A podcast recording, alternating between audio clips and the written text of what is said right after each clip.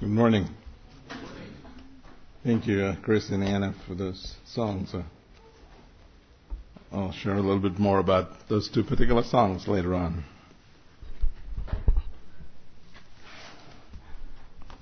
I am truly grateful and thankful to stand before you this morning to share from the Word of God.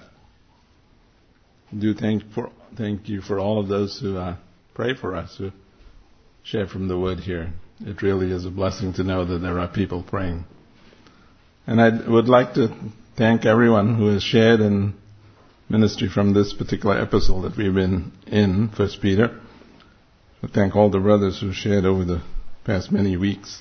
And it truly has been a blessing and encouragement for us, for me, for our family. Uh, we are in the last section of uh, First Peter chapter five, and last week uh, Jack ended with verse five, but I will also include verse five today in as we look at the word addressed to Christians who are suffering from the throes of persecution. It really is an epistle of encouragement in suffering of the living hope that we have in the Lord Jesus Christ. You see that right in the beginning of chapter 1. Of His grace to us, we just sang of His amazing grace, of His grace to us in salvation, of His grace to us in daily living, of His grace to us in suffering, of His grace to us really in all of life. It's also an epistle that reminded the readers of the glory that was ahead of them, glory that is guaranteed. And think of it, you know, we're reading it, I wouldn't say detached, but in a sense a detached fashion 2,000 years from when uh, Peter wrote this to the believers who are in the throes of persecution under the hand of Rome, Emperor Nero in Rome, and other places that were scattered. What an encouragement it must have been to the believers reading, as it is to us today. You know, if John is the apostle of love, he describes himself as the apostle that Jesus loved. That's true for each one of us. Jesus loves us. First John 3 says, Behold what love the Father hath bestowed on us that we should be called the sons of God. If John is the apostle of love, Paul perhaps is the apostle of faith. Ephesians 2 verse 8, By grace are you saved through faith, not of yourselves, it is the gift of God. In Romans 3 that Evan often reads, there's a righteousness that comes apart from the law, a righteousness through faith in Jesus Christ. Paul would be perhaps the apostle of faith, but Peter is the apostle of hope. In uh, verse, uh, if you go back to chapter 1 and verse 3, he mentioned it already. He's begotten us to a living hope through the resurrection of Jesus Christ from the dead. A living hope. In chapter 1 verse 13, Therefore, gird up the loins of your mind, be sober, and rest your hope fully upon the grace that is to be brought to you at the revelation of Jesus Christ. The songwriter has it right, doesn't he? My hope is built on nothing less than Jesus' blood and righteousness. You know, hope for the believer is not kind of a vague hope, so something, you know, in the future, by and by. It's a living hope. We can rest our lives on it. We do rest our lives on it. And it's based on the reality of the risen Savior, our Lord and Savior Jesus Christ. So let's read our passage this morning, 1 Peter chapter 5. I'm starting again at verse 5, and we'll read through the end of the chapter. I'm reading from the New King James Version. 1 Peter chapter 5, verse 5. Likewise, you younger people, submit yourselves to your elders. Yes, all of you be submissive to one another and be clothed with humility. For God resists the proud, but gives grace to the humble. Therefore humble yourselves under the mighty hand of God, that he may exalt you in due time, casting all your care upon him, for he cares for you. Be sober, be vigilant, because your adversary the devil walks about like a roaring lion, seeking whom he may devour. Resist him, steadfast in the faith, knowing that the same sufferings are experienced by your brotherhood in the world. But may the God of all grace, who called us to his eternal glory by Christ Jesus, after you have suffered a while, perfect, establish, strengthen, and settle you. To him be the glory and the dominion forever and ever. Amen. And then he has a couple verses of uh, end salutation. By Silvanus, our faithful brother, as I consider him, I have written to you briefly, exhorting and testifying that this is the true grace of God in which you stand. She who is in Babylon, elect together with you, greets you, and so does Mark, my son. Greet one another with a kiss of love. Peace to you all who are in Christ Jesus. Amen. Amen. May the Lord bless the reading of His Word. Let's uh, look to Him. Father, I just come to you this morning. Thank you for the chance to open your Word. Thank you for your Word that brings light and life to us, Lord. Your word is sharper than a two-edged sword. Your word is useful for doctrine, for correction, for instruction, reproof, and all of it is God breathed. So pray that your Holy Spirit would speak to us this morning from your word, and that you would encourage our hearts, Lord, if there's one here who doesn't know you, that they would know this hope that comes through the Lord Jesus Christ, this living hope that we can trust and lean our lives on. So we just commit that to you. Pray for those who are not here this morning that you would be with them. And pray, thank you for so many who are praying for our family, Lord. I just give you thanks for that. And we feel those prayers. We know that we are in your hands. And so thank you for your goodness and mercy, faithfulness to us. We just ask this in Jesus' precious name. Amen. In this closing section, uh, Peter gives us three exhortations or admonitions to the believers. Uh, and uh, the last three verses are just a final closing salutation. What are these three admonitions? It's on your outline this morning and uh, be humble, verses 5 through 7, be watchful, verses 8 and 9, and be hopeful, verses 10 through 11. First, let's look at verses 5 through uh, 7. Be humble.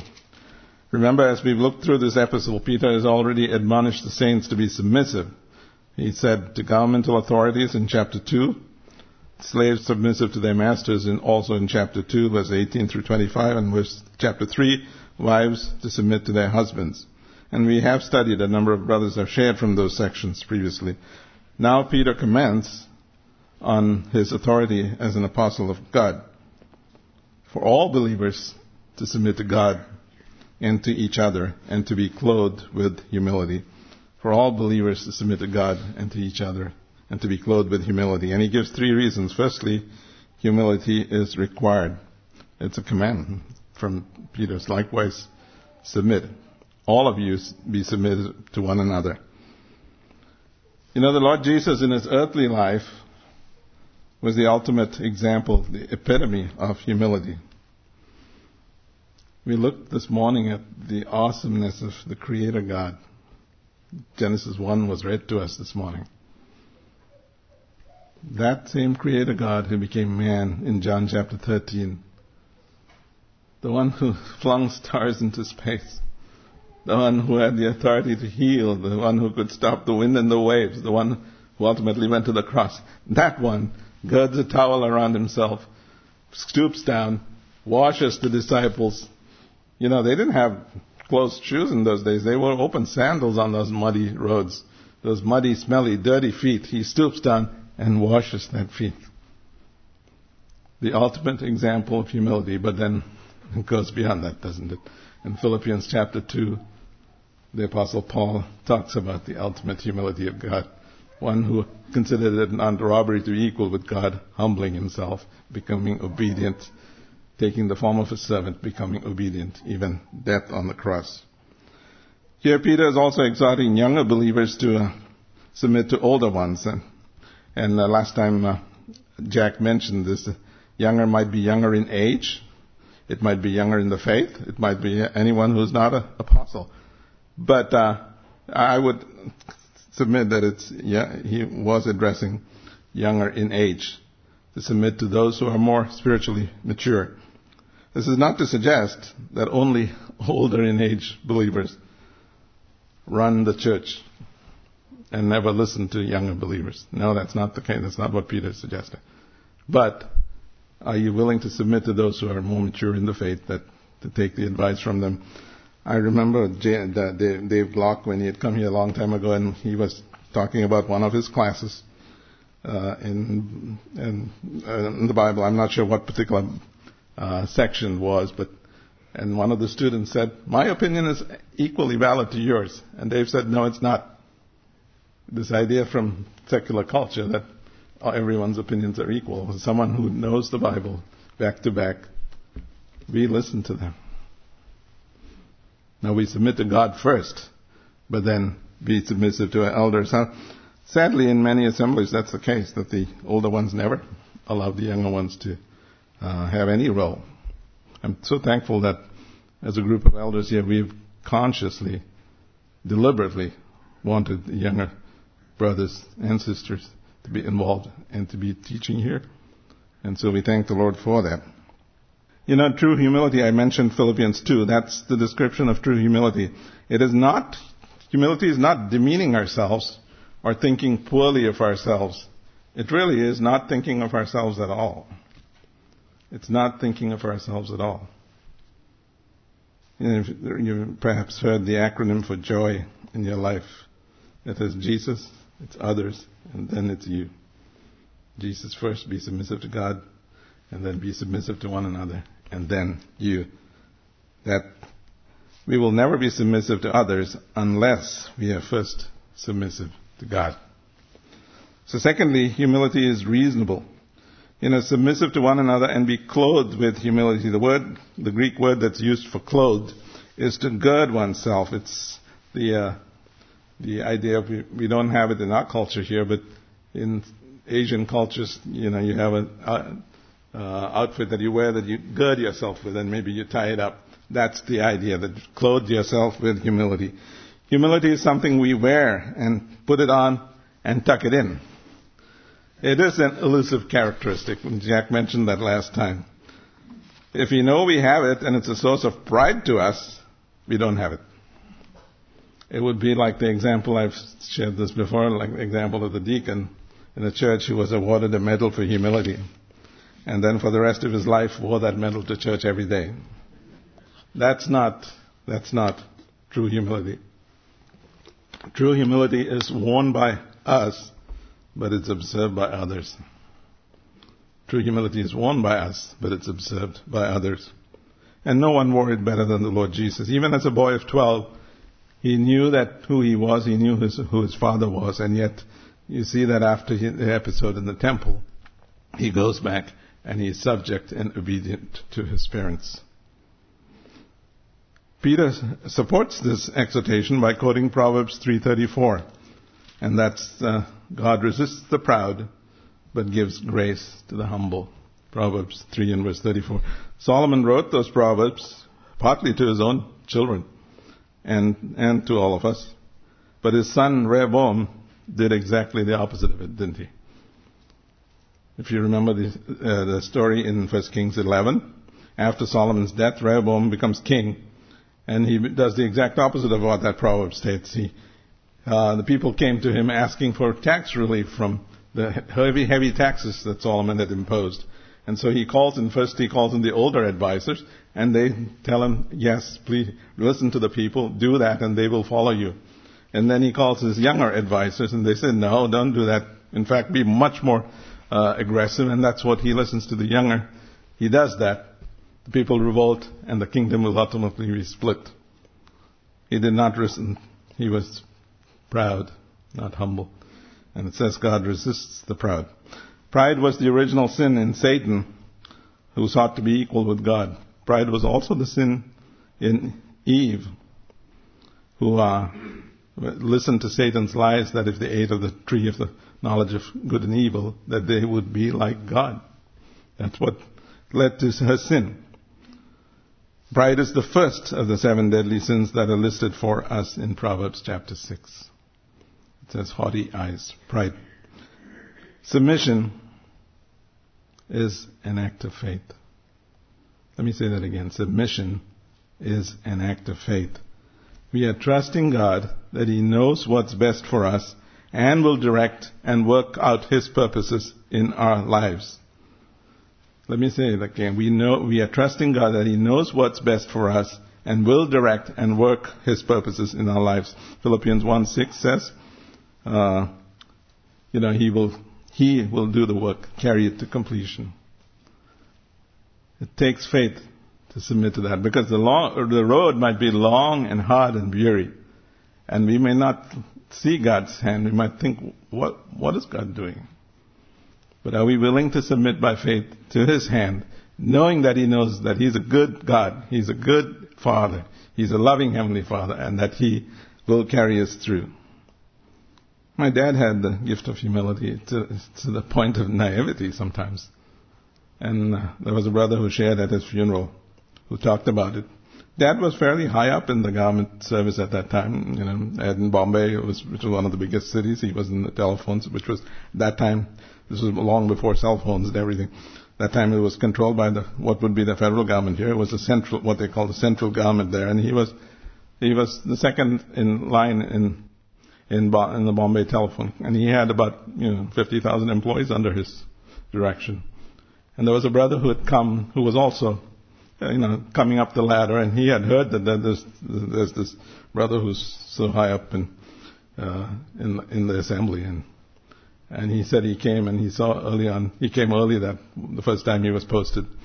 And he came in and he saw there was a brother, just dressed simply. And they had chairs at the back, but they also laid out mats for people sat on the floor. They had this brother who was rolling out the mats. And he said that made an impression on because only later on he found out that it was this high up person who was, who was doing that. Humil- true humility is not thinking of ourselves at all.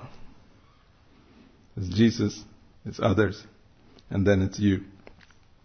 So humility is required, humility is reasonable. Thirdly, humility is rewarded. Humility is rewarded. Humble yourselves therefore under the mighty hand of God, that he may exalt you in due time. That he may exalt you in due time. The key phrase there is in due time. God does not exalt his children unless they are ready for it. Let me say that again. God does not exalt his children unless they are ready for it. Remember, Moses was 40 years in the deserts of Midian before God sent him to lead his people out of Egypt. Uh, Joseph was at least around 13 years or so in prison, in uh, suffering, before the Lord lifted him up second only to Pharaoh. Perhaps uh, Peter was remembering the parable that Jesus told in Luke 14, his denunciation of the Pharisees who always sought the places of honor. Remember the parable, the story of the wedding feast or feast that was taking place and the man comes in and considers himself really important, so he goes up to the front and sits down there. And then later on, someone who's more important shows up, and the host asks him to move down and brings the other person in. And the Lord says, No, take the lower seat, and then when you're asked to move up, then you will be honored. Humility is rewarded in due time. I remember reading the account of two missionaries around the time of President Roosevelt. They were coming back by ship from a lifetime of serving the Lord overseas, and just husband and wife. And uh, President Roosevelt was on, apparently on that ship, and and there was this big, you know, hoopla of people coming to greet the president and all the pomp and circumstance associated with that. And then this missionary couple comes down, and not even their family, they were not family wasn't able to come and they, they were, there was nobody them to greet them after years of faithful service to the Lord. And the missionary writes, Lord, it would have been nice if someone had come to call us home, to welcome us home. And the Lord clearly speaking to them, You're not home yet, my child. You're not home yet. Our reward will be in the Lord's time. Perhaps it might be only at His coming but he will reward the humbly, humble. When we see the exhortation of verses 5 and 6 in our lives, then verse 7, then verse 7 can become a reality.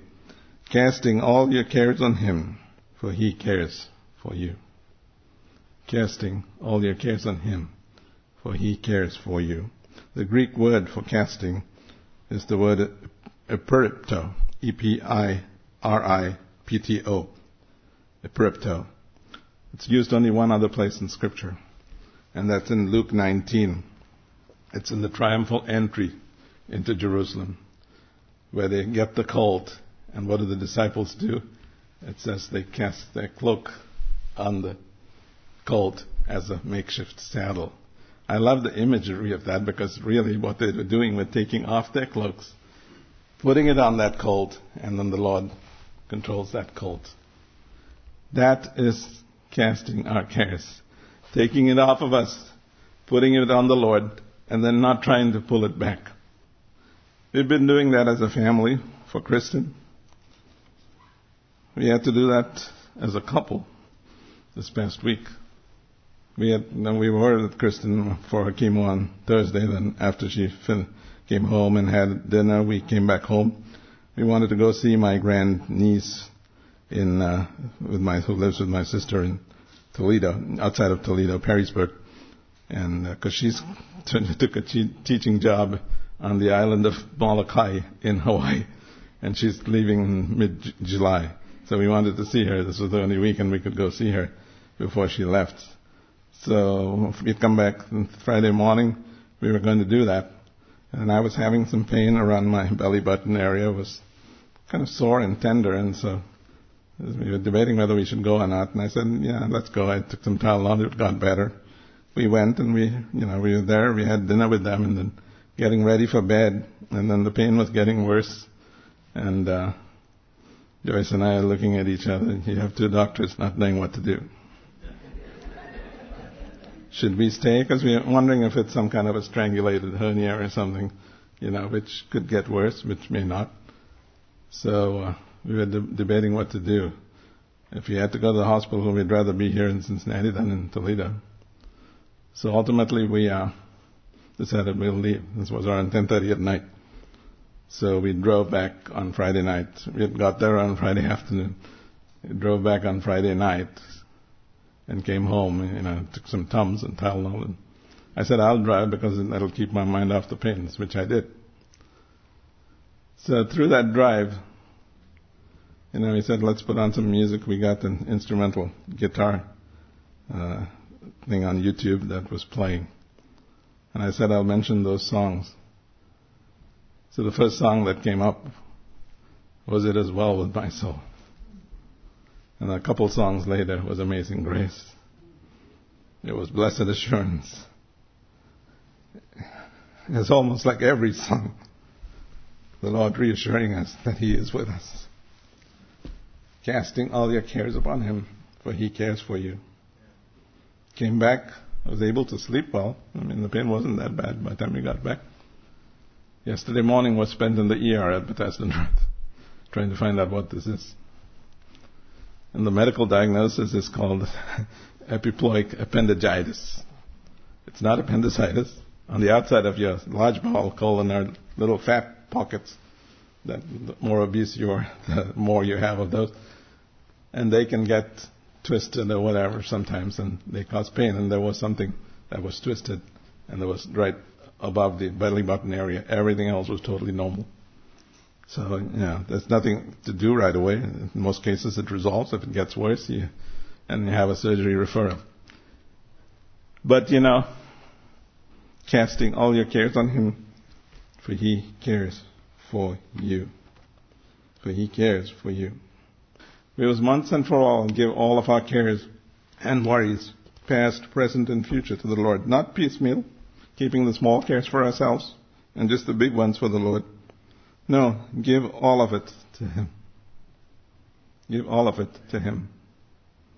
I'm not sure what cares you have this morning. The Lord can take care of it. For He cares for you, casting all your cares on Him.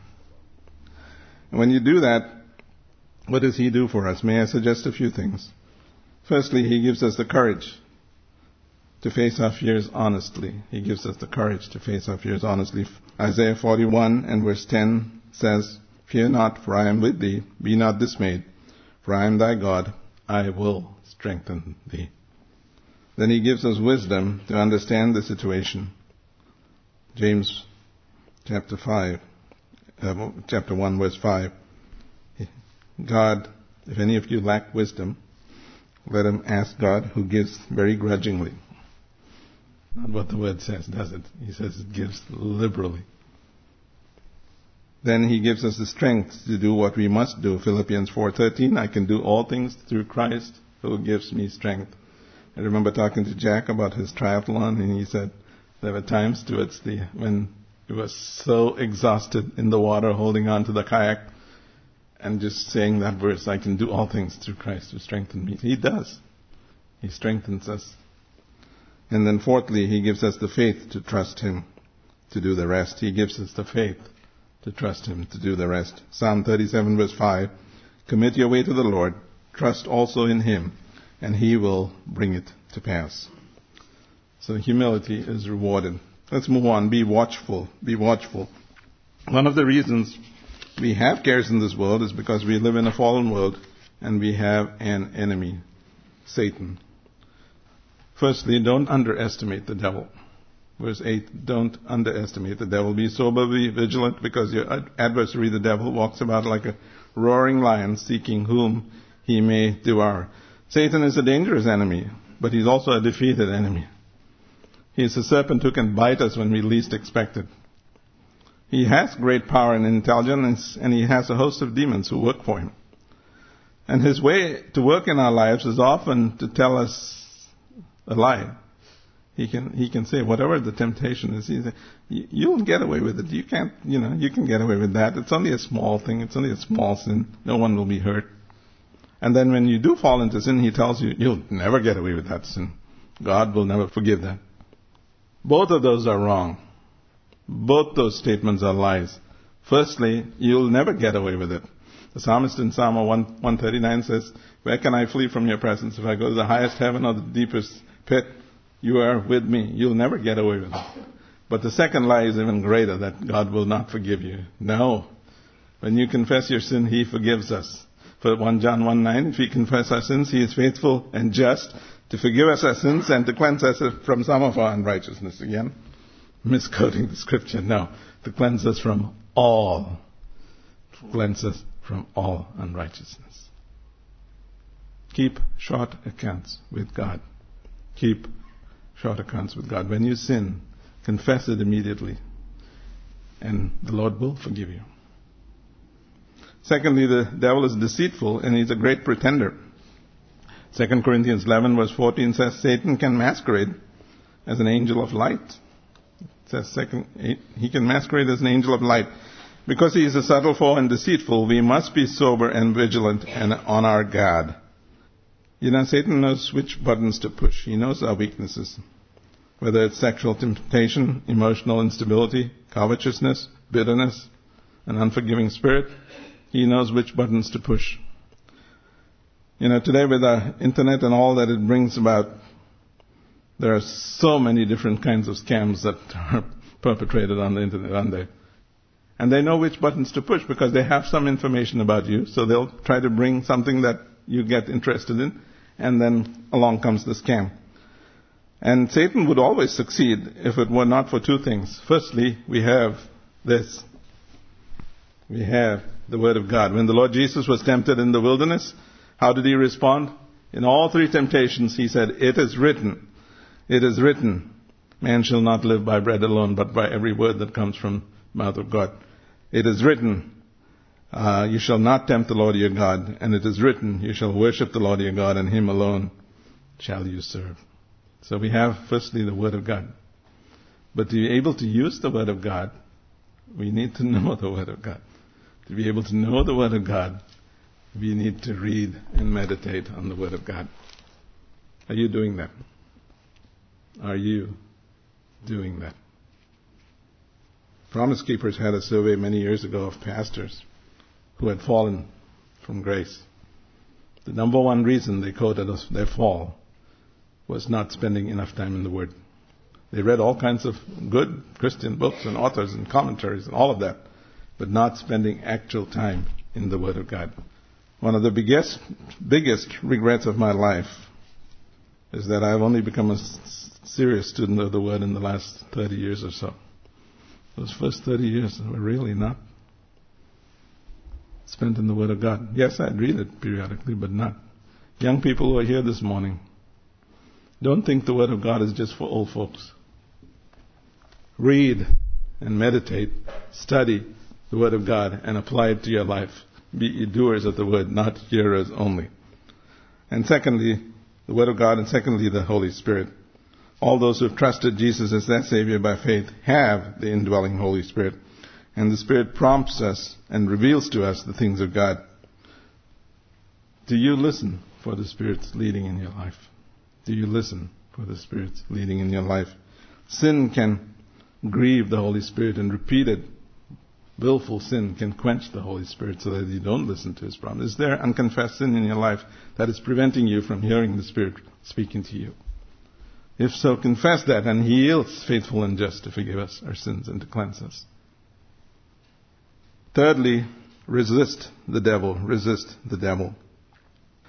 Ephesians 4 and verse 27 says, nor give place, nor give place to the devil. The word that's used for place is the same word as a foothold. You know, if you're climbing a rock wall or you're walking up a hillside, you look for footholds as you go up. So you put your weight on that foothold and then you move to the next level. Both Paul and Peter are saying essentially the same thing. Don't give the devil a foothold to stand on in your life so that it will tempt you even further and fall further into sin. Whatever that foothold might be in your own life, whether it's anger, whether it's bitterness, whether it's an unforgiving spirit, whether it's sexual temptation, whether it's an addiction, or even something that's just taking time away from God. Don't give Satan a foothold in your life. You know, on the internet today, if you click on something, a product or an image, pretty soon, almost instantaneously, other things will pop up trying to tempt you because there are all these algorithms that you know see what you do and immediately. And then in future times when you log on those things keep coming back. Don't give satan a foothold nor give place to the devil ephesians 4:27 don't give satan a foothold so that you fall further into sin. So i said our weapons are the word of god the holy spirit and thirdly third weapon is prayer. Remember we have a faithful high priest who ever lives to make intercession for us. When the Lord was on here on earth, perhaps Peter remembered his saying, Simon, Simon, Satan has desired to sift you as wheat, but I have prayed for you, Simon. And he has prayed for you, whether it's Jack, whether it's Caleb, whether it's Chris. He prays for us. He prays for us, ever lives to make intercession for us. How thankful I am for that.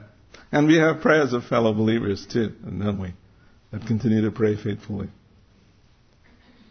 And then we also have, he's not only prays for us, but he's also our advocate. When Satan comes as the accuser of the brethren, he comes and accuses. He's our advocate. And as Phil said a couple of weeks back, as Jim Adams, our former elder, used to say, he never loses a case. He has never lost a case. He will never lose a case. He is our high priest and our advocate. One additional caution I would mention with Satan, don't discuss, reason, or rationalize. Try to rationalize things with Satan. Eve fell into that trap in the Garden of Eden. Also, as Peter states here, you are not the only one being tempted. There are others who are going through trials and difficulties too, so don't feel that you're the only one who's being tempted. Elijah thought that he was the only one, and God, God had to speak to him in that still small voice when he was outside the cave. There's 7,000 who have not bowed the knee to Baal. Go back. You have work to do. I love that song that uh, we used to sing as a, uh, a, as a child. So I don't think it's in our hymn books. Maybe it is. Uh, it's yield not to temptation. Yield not to temptation, for yielding is sin. Being tempted is not sin. Yielding is. The song goes, yield not to temptation, for yielding is sin. Each victory will help you some other to win, fight manfully onward, dark passions subdue. Ask the Savior to help you, He will carry you through. And then the chorus says, ask the Savior to help you, comfort, strengthen, and keep you. He is willing to aid you. He will carry you through. He will carry you through. And the victories that you win, encourage others too, not just yourself. So resist the devil. So be, firstly, be uh, humble, be watchful, Thirdly, and quickly, be hopeful. Be hopeful. Verses 10 and 11. Before his final concluding verses, Peter ends this letter on a hopeful note, reminding his readers that God knew what he was doing and that he was in complete control. God knew, God knows what he was, is doing and is in complete control. We need to be reminded of that. It might not have seemed like that to Moses in the wilderness of Midian. It might not have seemed like that to Joseph in the Egyptian prison. It might not have seemed like that to David as he fled and continued to flee from Saul. It might not seem like that this morning in the situation you and I are in. But he is in complete control. Remember I said submission is an act of faith. We need to rest on the fact that God is in control, no matter how fiery and how difficult the trial. A Christian always has hope. Why do we have hope? Well, Peter gives several reasons. Firstly, we have God's grace. We have God's grace. Our salvation is all of grace. Ephesians 2 verse 8. For by grace are you saved through faith. We have tasted that the Lord is gracious. 1 Peter 2 verse 3. Salvation is because of His grace. 1 Peter 1 and verse 10. 1 Peter 4 and 10 says His grace is manifold and meets every need and Paul gives us that same uh, thought in 2 Corinthians 12:9. His grace is sufficient. His grace is sufficient for us, as Paul dealt with his thorn in the flesh.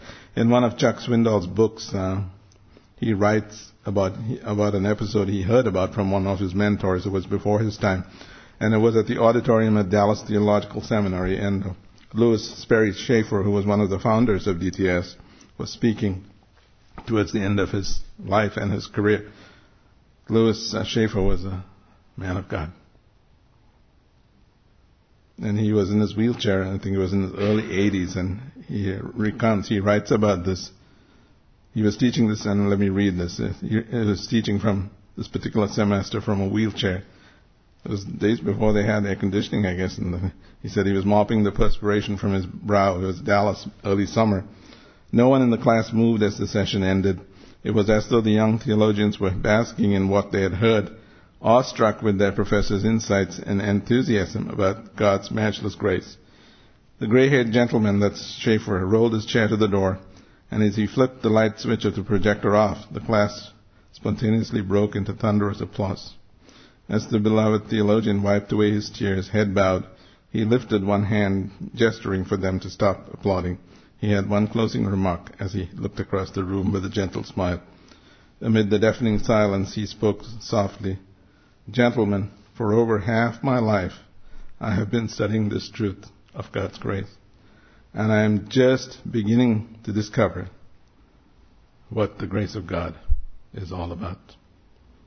I am just beginning to discover what the grace of God is all about. Within a matter of three short months after that, this stately champion of grace was ushered into the Lord's presence. As a family, we are just beginning to discover what His grace is all about. I love Annie Johnson Flint's hymn. He giveth more grace as the burdens grow greater. He sendeth more strength as our labors increase. To added afflictions, He addeth His mercy to multiply trials. He multiplies peace. And then it says later on in the song, when we reach the end of our hoarded resources, our Father's full giving has only begun.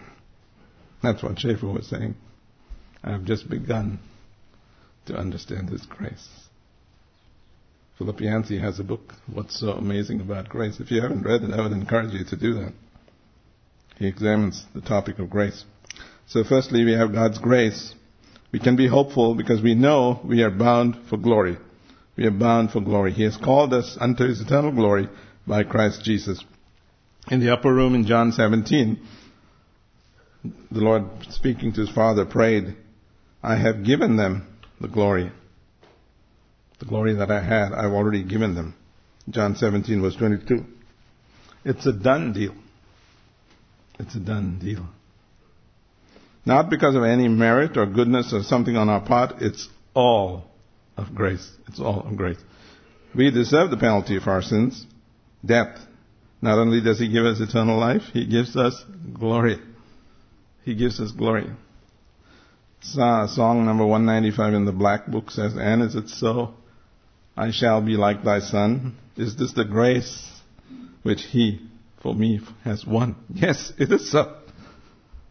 We shall be like his son. Hallelujah. Do you long for that? I do. First John 3 verse 3 says, when we see him, we shall be like him. Psalm 84 verse 11 says, the Lord will give grace and glory. Whatever begins with God's grace always leads to God's glory. So firstly, we have God's grace. Secondly, we know we are bound for glory. Thirdly, we can be hopeful because our present suffering is temporary. After you have suffered a while, perfect, established, and then the rest of the verse, our suffering is temporary. One of the traditions we had in India was uh, on New Year's Eve we used to have a watch night service that we ended the year in the presence in the house of the Lord. It was a time of prayer, of worship, and of uh, exhortation from the Word. But one of the traditions that some of the assemblies had was you get, they would have prom- bookmarks with verses on them that someone had prepared, and you'd go in front and, you know, they'd sing a song, you'd go and pick up your verse. And you consider that as coming from the Lord in a sense. And I, one, I remember one time, perhaps I must have been 10 or 11, and, and the verse I got was this verse. Verse uh, 10. But may the God of all grace who called us to eternal glory by Christ Jesus, after you have suffered a while, perfect, established, strengthened. And I remember as a young boy, I was so focused on that after you have suffered a while, why, why, why does, the Lord want me to suffer that I didn't appreciate the rest of the verse? That's what happens with us then. When we go through suffering, sometimes we forget the rest of it. The God of grace who's called us to His glory. We have all His grace. We have, we're bound for glory. Suffering a while. It's not just suffering eternally. Yes, you will suffer eternally if you don't know Him as your Savior. But after you've suffered a while, that He strengthens and perfects and establishes you. Our suffering is only temporary. The Apostle Paul expresses the same thought. 2 Corinthians 4 verse 17. For our light affliction, which is but for a moment, is working for us a far more exceeding and eternal weight of glory. So our present suffering is temporary. And fourthly, we can be hopeful because we know that our trials are building character. Our trials are building character. Perfect, establish, strengthen, and settle you. You know, the Greek word translated make you perfect means to equip or to adjust or to fit together. Surprisingly, it's the same verse that is used for in uh, Matthew 4:21. It's the same word that's used for men, when uh, the Lord saw James and John mending their nets, repairing, fixing, adjusting their nets. It's the same word that's used to make you perfect. And God has several tools He uses to adjust and equip His people. Suffering is one of them. Suffering is one of them. But the Word of God is another. For 2 Timothy 3.16 says, All Scripture is God-breathed and is useful for teaching, reproof, correction, and instruction, so that the man of God might be thoroughly equipped for every good work. And Peter uses three words here to describe the kind of character that God wants us to have. Firstly, established, meaning to fix firmly, to set fast, to be steadfast.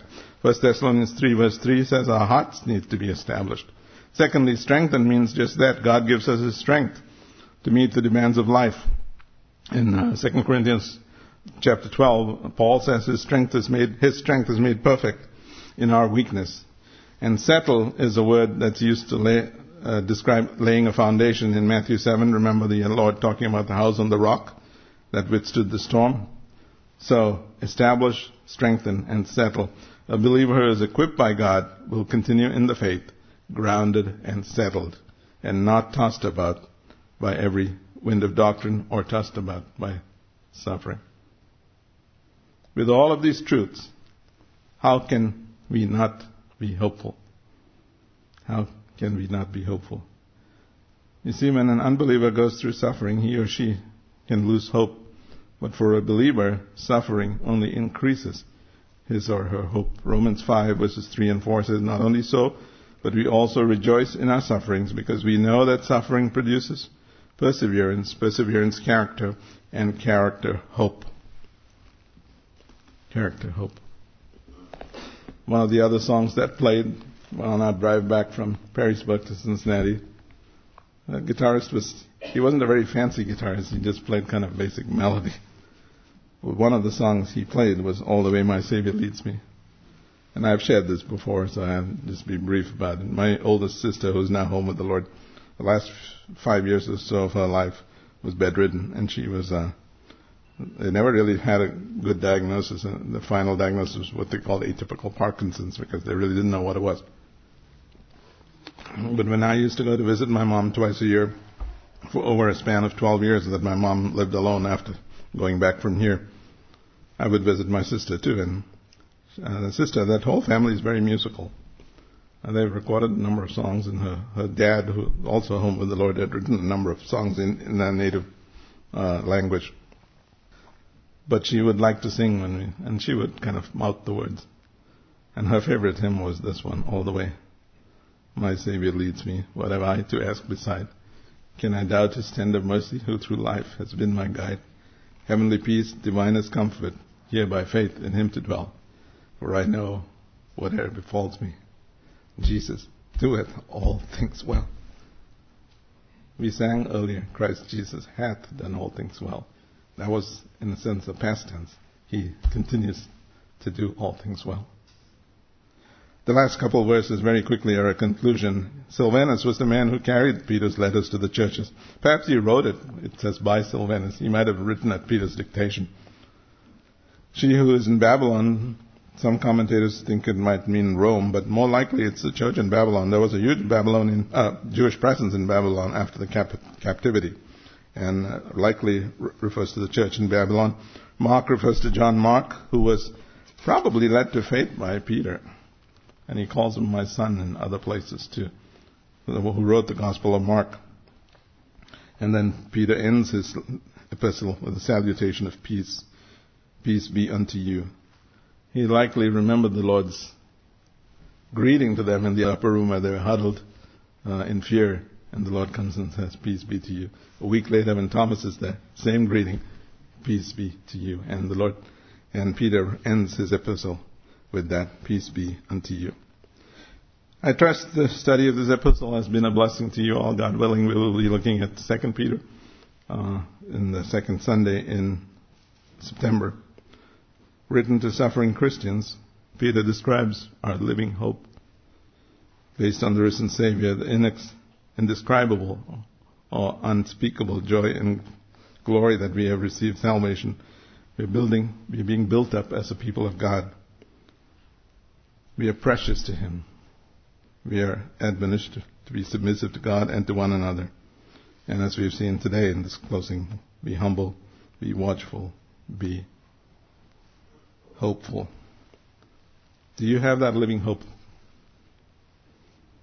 Do you have peace with God? Do you have that joy unspeakable and full of glory? Do you have the assurance that you're bound for glory? If you do, praise God. But if not, wouldn't you like to have that? That whatever the Lord takes us through, you can be hopeful because His suffering is only temporary. He has died for your and my sin. And those who trust in him will never die. The Lord said that to Martha outside Lazarus' tomb. I am the resurrection and the life. He who lives and believes in me will live even though he die. And he who lives and believes in me will never die. Martha, do you believe this? If you haven't trusted him as Savior, I pray this would be the day of salvation. You can leave from here rejoicing. Not just you rejoicing, there's rejoicing in heaven when one person comes to salvation. And you can have that hope too. I pray that will be true of you. And for those of us who know Him, may we continue to serve Him faithfully. Be humble, be watchful, be prayerful. May the name of the Lord be blessed. Let's, let's close in prayer. Father, we just thank you for the Word of God. We thank you for this epistle of First Peter that we've been able to study. Thank you for the assurance, the surety, the living hope that we have in the Lord Jesus Christ and all of the blessings that come along through, in and through him. Lord, I pray that if there's anyone here who doesn't have that hope, that they would surrender their lives to you, that they could go from here rejoicing. That you love them so much that you came to die for them, Lord Jesus, and so that they can be in heaven with you for all eternity. And for those of us who do know you, encourage us in times of suffering.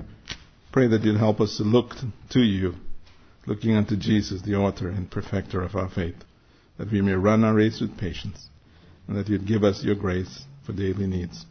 Help us to show your love and grace to others also. Be with us as we go from here and dismiss us with your blessing. In Jesus' precious name. Amen.